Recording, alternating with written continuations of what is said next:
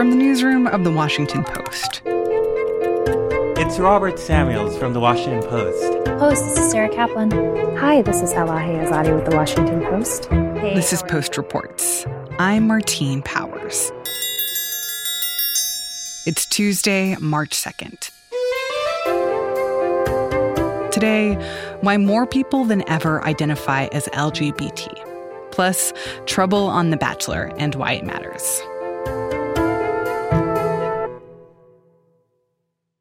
I'm constantly wondering what the size of the LGBT population is.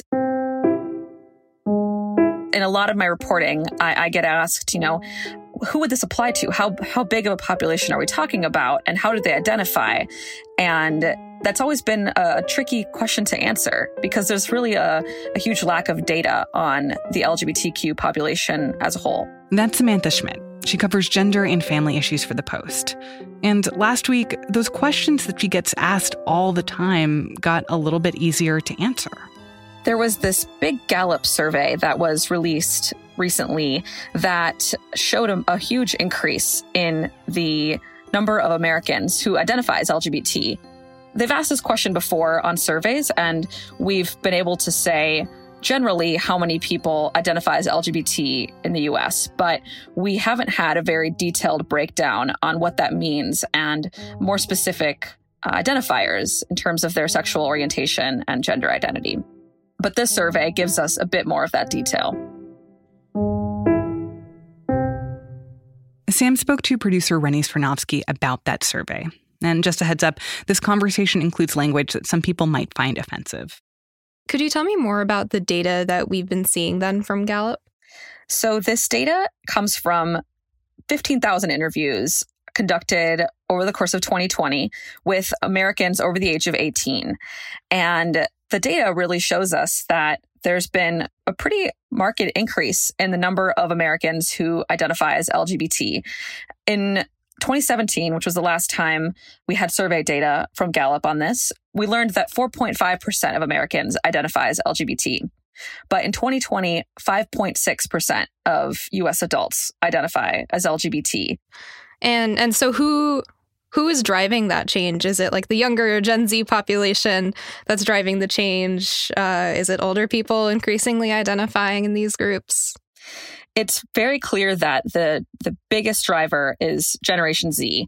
We are seeing that uh, one in six adults in Generation Z, so that's ages 18 through 23, identify as lesbian, gay, bisexual, or transgender.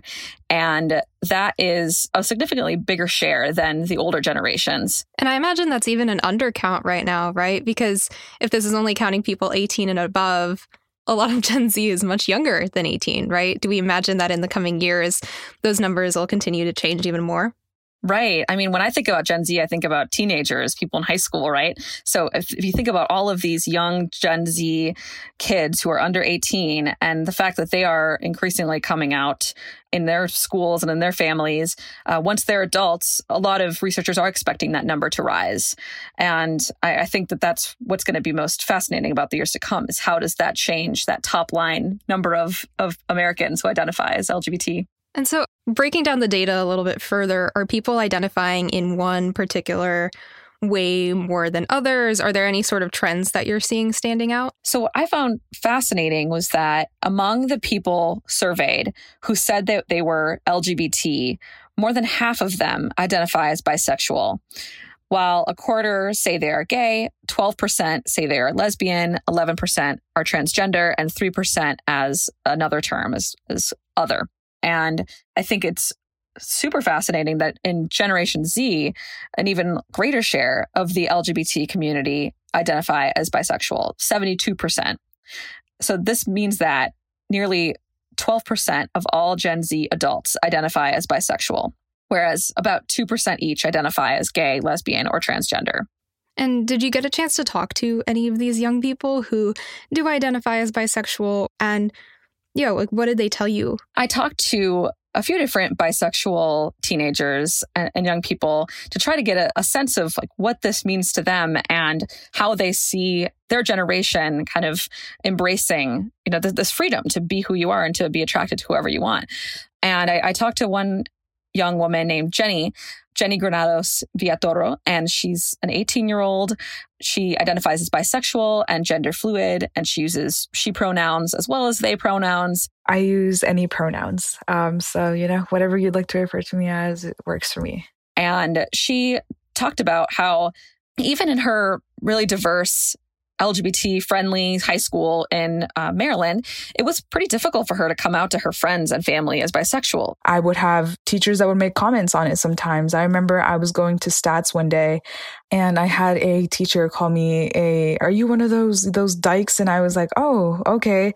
And at the time, you know, I thought I tried to laugh it off and everything, you know, I just played it off like it was a joke cuz I had classmates around me and all these people and they were laughing too and I didn't want them to see that vulnerable side of me. Her parents who are very devout Catholics from El Salvador, they have a hard time wrapping their heads around the concept. And there was one point where my mom was like, "This might this would have been so much easier if you came out as lesbian," and I'm like, "Yeah, well, you know, I'm bi, so unfortunately."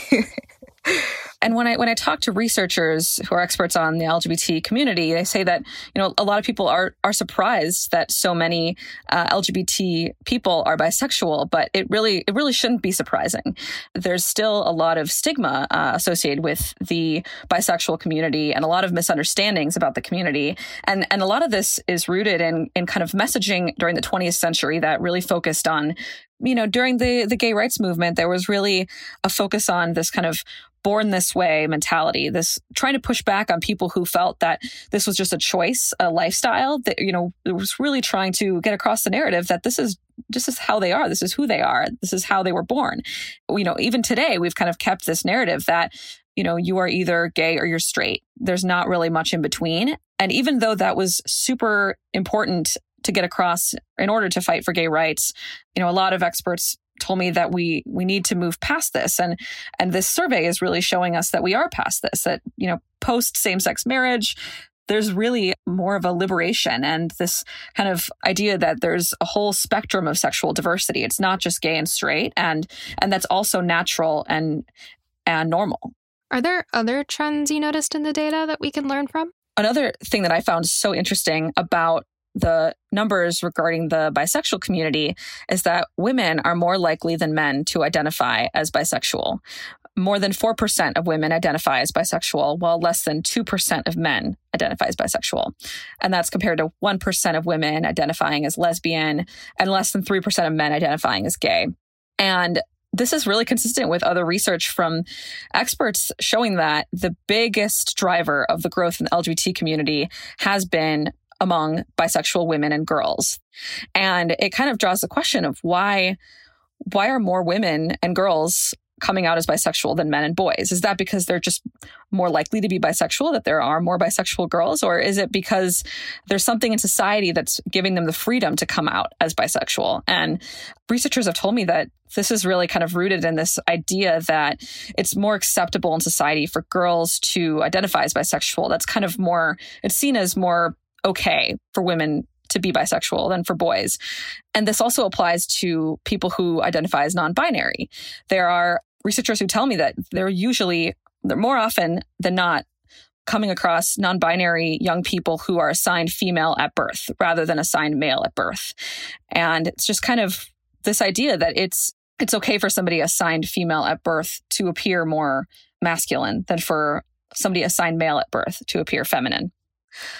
And interestingly, this survey leaves a lot of gaps in terms of people who identify outside of these labels. And they did allow people to select a category as other, something other than LGBT, but it, it's hard to know exactly what that captures. And this doesn't really get, give us a sense of how many people identify as non binary, which means you don't identify as male or female, or you identify as a, a bit of both. It's kind of a separate category altogether. And talking to people who study teenagers in particular, this is increasingly common among teenagers to identify as non binary.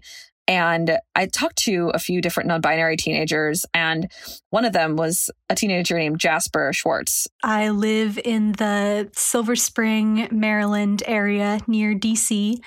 I'm a high school junior and I use they, them pronouns. And Jasper talked about how the vast majority of their friends also identify as queer in some way. And this has just been totally normal throughout their childhood. As more people have come out and more people have normalized it, it's becoming a lot more normal and it no longer has to be this huge conversation when I come out to people where I have to like educate them on exactly what it means to be non-binary and why that is a real thing actually yes i don't i find myself um defending my existence less which is very nice and you know just thinking about Jasper's life. Like Jasper was only eight years old when same sex marriage became legal in their state.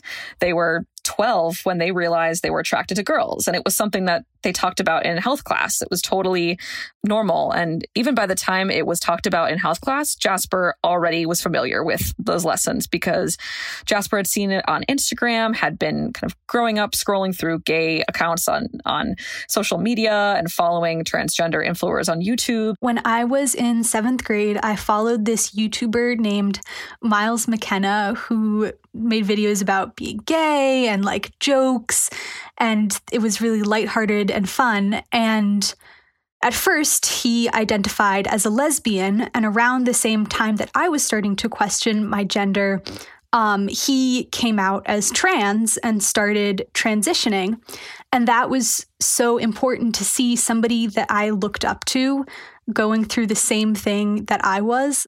So, this has just been a part of their life for uh, for so long, and it goes to show how the internet has really brought so much of this information to so many young people and helped them understand their own identity better.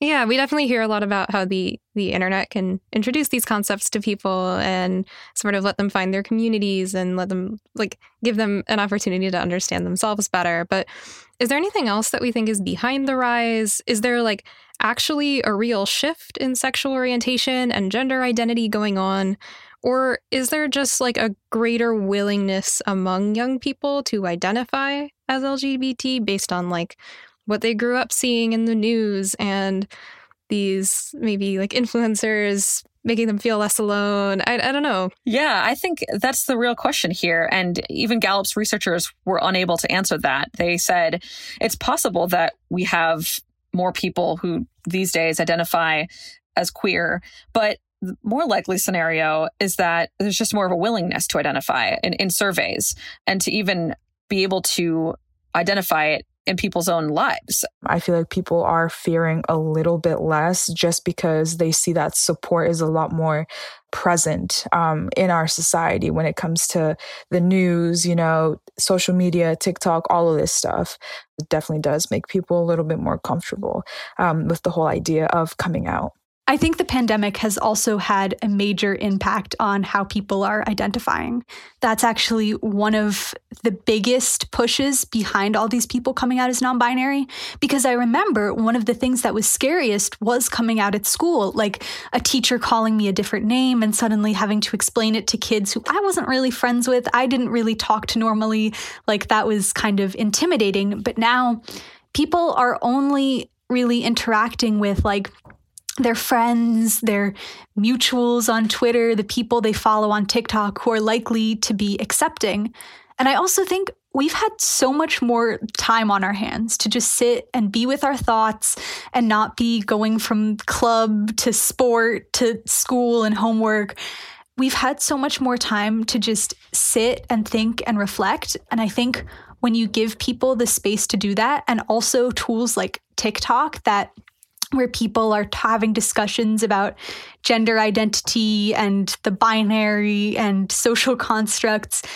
That mixed with people feeling safe because they're only interacting with people who make them feel safe, I think has really given way to a lot of people being able to question their gender and the binary and their sexuality in ways that they just haven't before.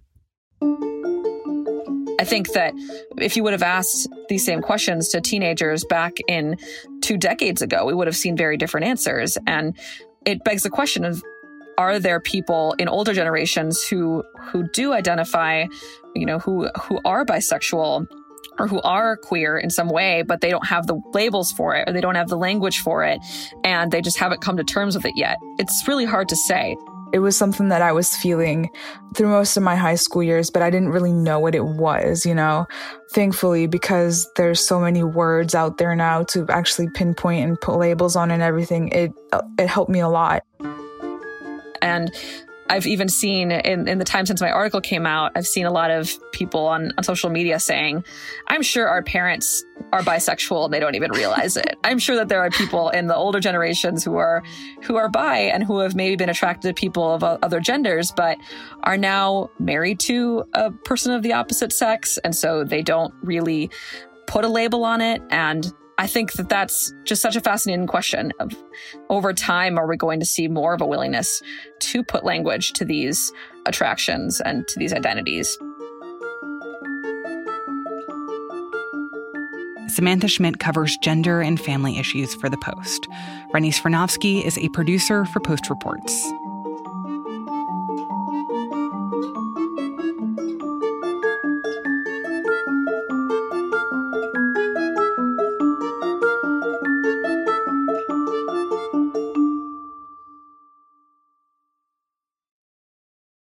This season on The Bachelor, uh, they announced that they were having the first Black Bachelor, and his season has been airing since January.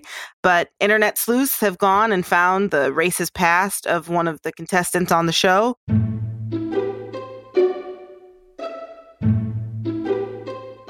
One of the contestants in particular, Rachel Kirkconnell, uh, it was found that she had liked several racist pictures from her friends. She had dressed up in inappropriate ethnic themed costumes, particularly a Native American Halloween costume, as well as she had attended a antebellum South themed frat party. Um, so pictures of those began to surface. And so that has sort of called into question the motives and motivations of not only the Bachelor franchise, but of reality TV in general to seek out and promote these people that have this racist past. So there's a lot of controversy around the choices that led to this person being on the season. My name is Allie Barthwell. I'm a recapper for Vulture for The Bachelorette and other reality shows, and I'm a writer for Last Week Tonight with John Oliver.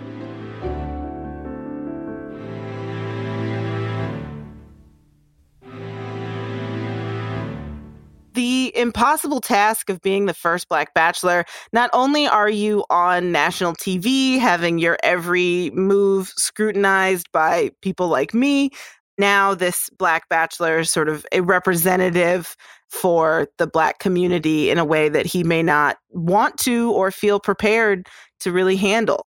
In the past, race and racism usually hasn't featured on The Bachelor because the casts have not been diverse. In the beginning seasons of The Bachelor, it was not surprising to have no women of color, no people of color anywhere sort of present in the franchise.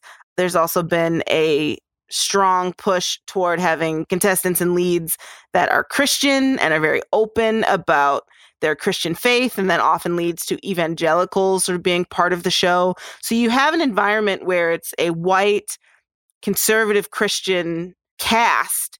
And so those values tend to bubble up and be present in the show. The Bachelor started first in 2002. That's Emily Yahr. She covers pop culture for The Post, and she is our resident Bachelor Nation expert. We asked her for a bit of background on this extremely popular reality TV show. Alex, this is your last rose tonight. It's the final rose tonight. This is the final rose. And then after that, they realized that they should give, you know, a woman the chance to be the center of the show. So then came The Bachelorette. Tonight, the journey begins again. This time, it's one woman handing out roses ladies. And then there have been multiple spin offs, all produced by the same people, all airing on ABC correct me if I'm wrong, but because uh, I, I don't really watch The Bachelor that much, but I my memory is that there haven't been any non-white figures of The Bachelor or Bachelorette except for the one with Rachel Lindsay a few years ago, right? I remember that there was a black bachelorette and that was like a big deal. I'm Rachel Lindsay. I'm from Dallas, Texas, born and raised, and I'm an attorney. We have a new premise liability. So, Rachel Lindsay was the first lead of color that they had ever cast, and that was in 2017. There had not been anyone else in the show's nearly two decade run. But then this past summer, ABC announced that Matt James was going to be the next Bachelor and the first Black Bachelor in franchise history. My name's Matt James. I'm 28 years old and I'm the Bachelor. I also just find that funny from like a PR perspective. Maybe funny isn't the right word, but that it's like, you know, we're in this moment of national reckoning about violence by police and and sort of systemic oppression and the bachelor is like we can fix that by having someone who is black be at the center of the bachelor it feels like a like a, i don't know an interesting solution to this moment i don't know if, what the show was expecting like maybe they would be congratulated for this but yeah a lot of people had the exact same reaction you did which was um, okay this is like many years too late. And we get that you're trying to change this now. But at the same time, there are so many deeper issues on this show that kind of rushing forward and saying, oh, look here, we, we cast a black lead on the show, maybe really didn't do much as they were expecting.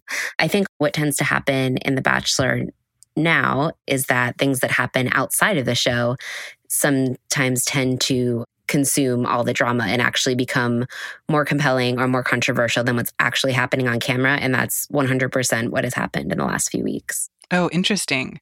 Wait, so what was going on off camera that started to affect what people were seeing at home? There's a contestant named Rachel Kirkconnell. Hi. Hello. Oh my gosh. I am in trouble. You made it. I made it. I don't know how, but you are more good looking in person. Oh my God. And she is 24 and she's from Georgia. And she had posted something, I believe, on Instagram that kind of had like QAnon type language in it. There was another instance of her liking a social media post that had the Confederate flag in it. But the main issue was there was a photo that came out of her when she was in college and she attended a sorority formal that was an antebellum Old South party. Oh no. yeah. and this was taken in 2018. Wait, so, can, can you describe the photo? It's a huge group of sorority girls, kind of like, I think they're on a lawn and they're all dressed up in these very like stereotypical, like Southern. Like Gone with the Wind esque. Exactly. Like Old South, I believe was like the, the term they oh, uh, used to describe the party. So this started going around and people were obviously very upset by this because again this was in 2018 hmm. sometimes these things just circulate within like the bachelor social media worlds and on reddit threads and the show can kind of ignore it but at this point like it was on twitter it was getting brought up so much mm-hmm. um, that finally the show's host chris harrison felt that he had to address it and this is just when things went completely off the rails i haven't heard rachel speak on this yet and until i actually hear this woman have a chance to speak who am I to say any of this? Um, you know, I saw a picture of her at a sorority party five years ago, and that's it. Like, boom, like, okay, well, this this girl is in this book now, and she's now in this group, and I'm like, really? Chris Harrison said all of this to Rachel Lindsay in an interview on Extra. And a couple days later, he released a pretty long statement to his Instagram where he said that he was going to be stepping aside from the show um, because he didn't want to ruin this historical season with his actions. And he apologized. He said, you know, by excusing historical racism, I defended it. And he said he was ashamed over how uninformed and wrong he was. So, yeah, it's kind of not quite clear what that means but it still remains to be seen um, when and if he'll return to the franchise. I'm wondering if you think that what's happening right now on The Bachelor says something bigger about how some of these issues are being grappled with very publicly, either in TV or in Hollywood or the media or just like in the world. Yeah, I think it definitely does. And that's what's so disappointing about how the producers have handled situations like this for so long because a lot of the burden then falls on contestants, um, you know, of color like Rachel Lindsay. Like she has had to go through these issues so many times and kind of be this spokesperson for this franchise. And I, and after the interview with Chris Harrison, she even said she was like, I, after my contract is up, um, I'm done with this because she's still, you know, will stop by the show. Sometimes she does their official podcast, and she was like, this is exhausting as more people of color have been contestants and have been leads, what the show has done is it will typically cast those people of color into stereotypical roles. Also on Rachel Lindsay season, one of the the contestants was from Baltimore and he didn't grow up in, you know, what a lot of people would describe as like a stable two parent household, but that was cast as a liability that that was something he had to explain and had to justify to Rachel about his family and about his past. And they shot, I remember they shot him sitting on a basketball court with like a rusty fence, and they both were sitting on basketballs as he talked about how dangerous and how difficult his neighborhood was when that didn't seem to impact his life and was just sort of an incidental fact about him. So, really f- focusing in on the parts of someone's backstory that might be exotic or scary or strange to a typical white audience. This is Allie Barthwell again. She spoke to producer Jordan Marie Smith about how The Bachelor has let down Black contestants when they have featured them. From your perspective, why do you think The Bachelor and the Bachelor franchise in general is kind of seeing this process of going through very publicly the idea of race and racism.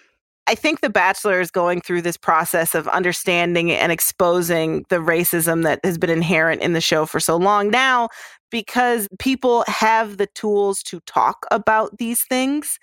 After the protests and the Black Lives Matter protests this summer, and in casting a black lead, there is a different expectation for how a show should handle itself and the responsibility of a show to protect and support their black lead. So anything that doesn't achieve that is going to be up for scrutiny.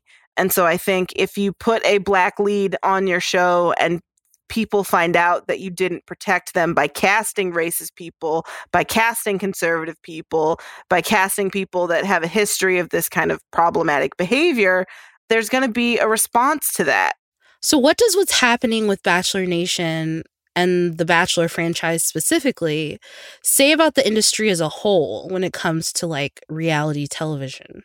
When it comes to reality television, the way I look at it is any system in which the people making decisions are white people catering to a white audience, you're going to end up with racism because eh, this is clear that it's not about people's personal opinions. It's not about the relationships that are forming between the executives or the producers and the cast. It's about the decisions that are being made at the top about how to portray, support, and cater to people of color and white people and how there's a difference in those decisions that are being made.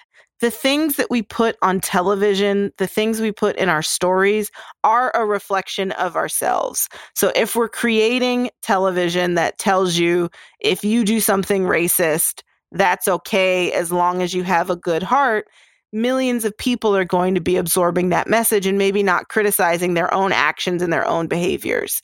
Um, if we're putting out a television show that is subliminally sending the message that people of color are angry, are rude, are are destructive, are strange, are exotic, people are going to absorb that. Um, if we're creating a television show where people of color do not see themselves as worthy of romantic love, of deserving of romantic love, that's going to have an impact on how they view themselves. Our pop culture and television, these reality shows, are us reflecting our values back and forth to each other. So it's a, an opportunity for us to examine our values, examine the things that we're putting into our minds and putting into our hearts, and giving ourselves the opportunity to call out what we don't want to see anymore.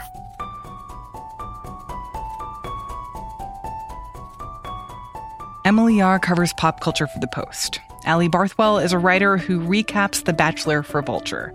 We'll include a link to read her work at postreports.com.